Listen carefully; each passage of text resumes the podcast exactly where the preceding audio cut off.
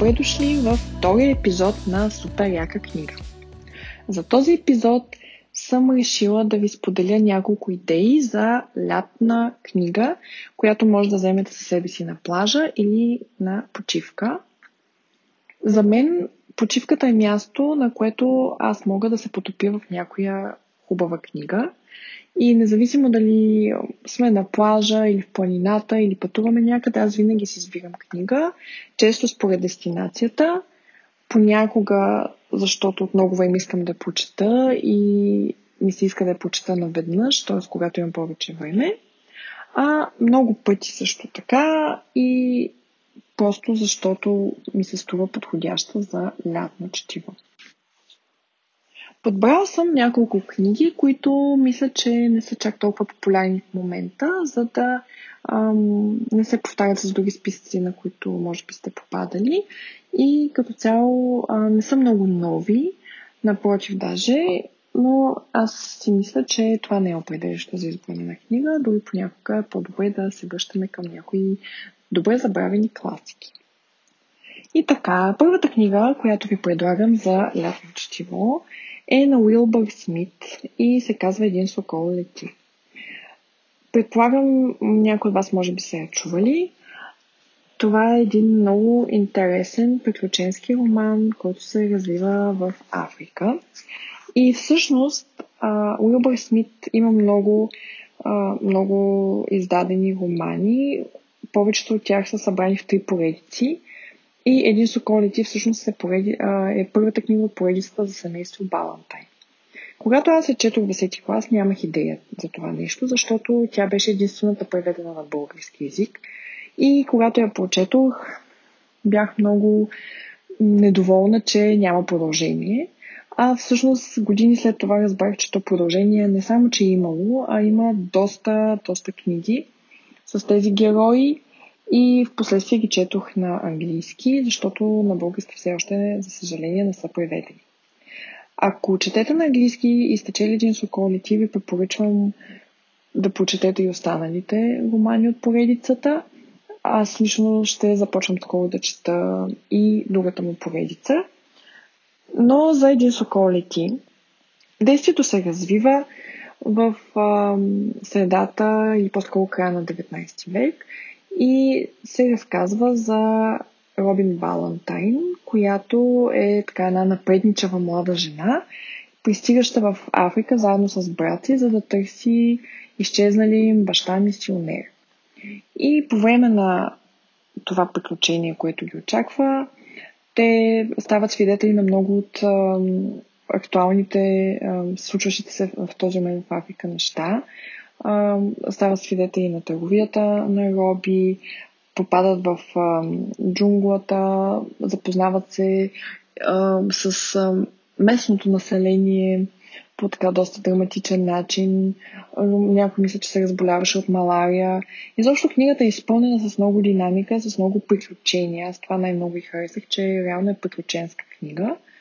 И това, което я прави всъщност по-специална, е, че наистина Уилбър Смит познава Африка, той всъщност е роден а, там и успява в голям детайл да създаде картина на Африка по това време с а, всичките с всичките а, морални дилеми, свързани с търговията на роби, отношенията между белите и местното население. Аз съм учила страшно много за търговията на роби именно тази книга. И историческите детайли в неговите книги са просто наистина впечатляващи. Втората книга а, се развива, действо се развива малко по-късно, като в центъра е братът на Робин. И там а, всъщност историческия фокус е върху а, копанието за диаманти в мината в Кимбърли, която и до днешно време се остава най-дълбоко изкопаната мина от човешка ръка в света и се вижда от космоса.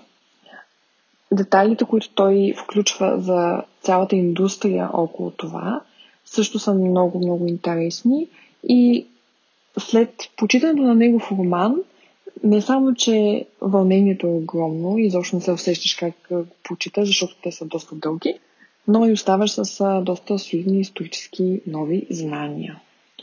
Така че Уилбър Смит е моето първо предложение за тази а, селекция.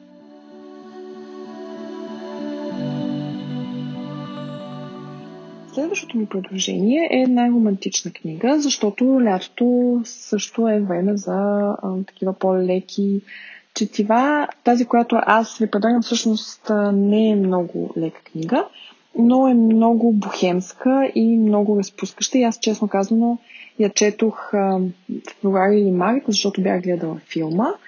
И ми липсваше това. Искаше ми се да я чета лятото, по възможност в Италия защото действието се развива на италианската ривиера и целият този дух на лежерно, отморено лято, където нищо не се случва и самият въздух е нажежен, красивите пейзажи на, на Италия. Просто книгата като атмосфера е страхотна, а като емоция и, и сюжет е много лична и ам, разтърсваща. Става дума за Назови ме с твоето име а, може би вие сте гледали филма или поне сте го чували. Аз много харесах филма и затова потърсих книгата. И честно казано, книгата ми хареса дори още повече. Така че, ако мислите, че сте в настроение за нещо подобно, със сигурност тази книга е добър избор.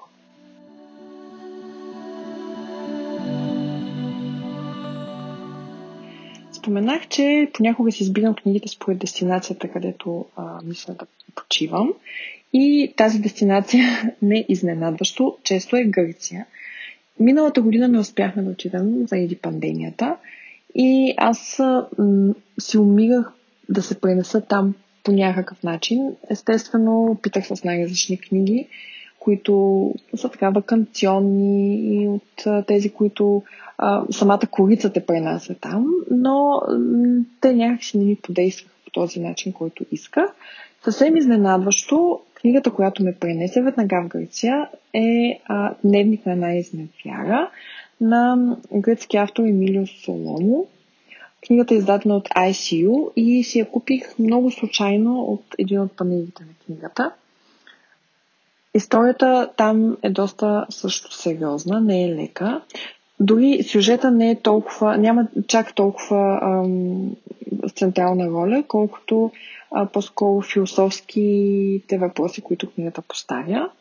Разказва се за един професор, археолог, който години след като е правил археологически разкопки а, на един остров от малките циклади, се завръща там и се завръща и към спомените си от това време, които са го обелязали. Става дума, разбира се, за една изневяра. И книгата повдига интересни въпроси за това археологията дали е възкресяване на един минал живот или е неговото а, оскверняване. И също а, паралелно дали когато ровим в собственото си минало, откриваме нещо ново, поправяме нещо или само а, ровим и още повече разваляме нещата. Много интересна книгата, но това, което мен най-много ме спечели в нея, беше, че с много обран език авторът просто наистина те пренася на малките плащчета на Гърция, с а, белите къщи, с сините прозорици, но не по този туристически начин, който имам чувството, че тези по-вакансионните книги се целят, а, а по един много естествен, органичен начин, може би защото автор е грък, не знам. Но със сигурност това е една страхотна книга, дори и да не беше в Гърция, а това е един бонус. Така че препоръчвам ви.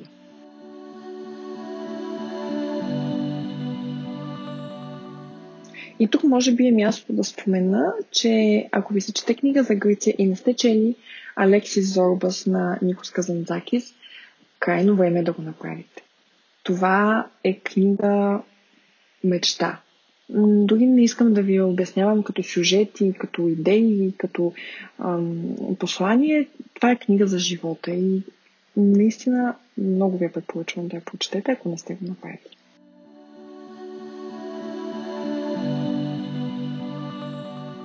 И така, другата книга, която исках да ви препоръчам, всъщност е класика и а, се разказва за Древния Рим.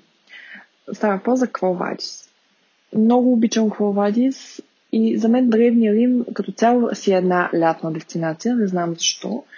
Много вакансионно настроение ми носи, може би защото когато бях ученичка, през лятната вакансия си позволявах да чета така по-дебели книги от типа на Спартак, на Рафаел Джованьоли, не знам. Но Кво Вадис е една страхотна класика, много, отново с много интересни философски а, истини в нея, но и сюжетно много интересна, така че ако не сте я чели, със сигурност си заслужава. Разказва се а, за... Действието се развива по времето на император Нерон. Разказва се общо взето за християните и а, гоненията срещу тях. Централната история всъщност също е а, любовна история. Ста, а, за, разказва се за един легионер, центурион, мисля, че беше Вицини, който се влюбва в а, Лигия, която се оказва християнка и целият сюжет се движи общо взето от драматичната любов между двамата.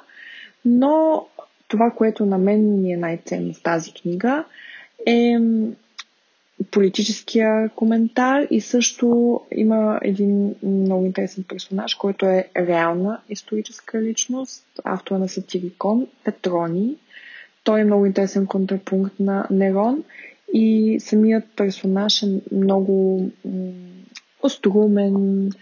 Той всъщност носи цялата смислова тежест на книгата не цялата, но основна, основните послания и наистина също е добър урок по история. Изобщо много хубава книга. Има няколко екранизации, но за съжаление са малко по-стари и като че ли не отговарят на това, което в днешно време на нас не се иска да видим като а, филм.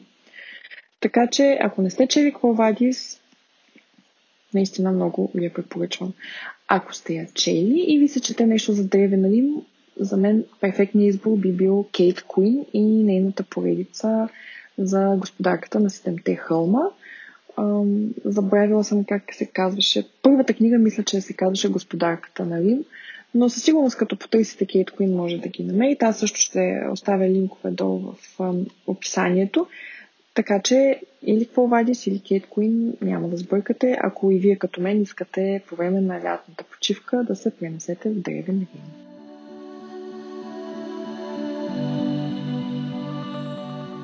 Реших да завърша селекцията с една нехудожествена книга. Става по за биография, да служи на слугата, спомен за Кърт Кобейн.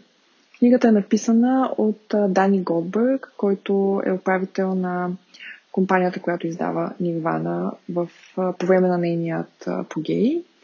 И аз съм голям фен на Нирвана и затова изобщо четох тази книга, но мисля, че тя би била интересна за всеки фен на музиката, на който му е интересен изобщо този период, защото той споделя много вътрешни неща от самата индустрия и освен, че разглежда образа на, не просто образа, а Крит като човек и всъщност аз лично научих много неща за него. Първо като човек, второ наистина като творчески гений, извън основните познати за него неща, нали, връзката му с Кортни Лав, наркотиците, самоубийството.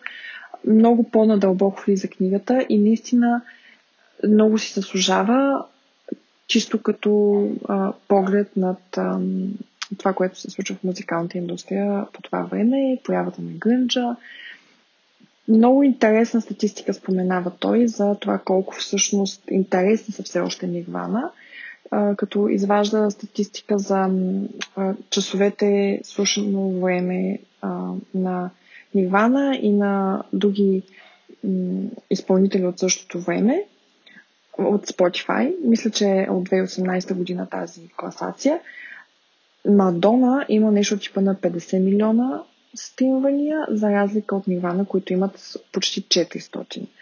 В класацията са и Доктор Дре с Стил Дре, и Тупак, и всичките имат около 150-200 милиона, Принс, Брус Спрингстин, но Нивана бие всичко това с 400 милиона слушания, така че мисля, че книгата все още разказва за все още актуална група и дава много интересен поглед към музикалната индустрия.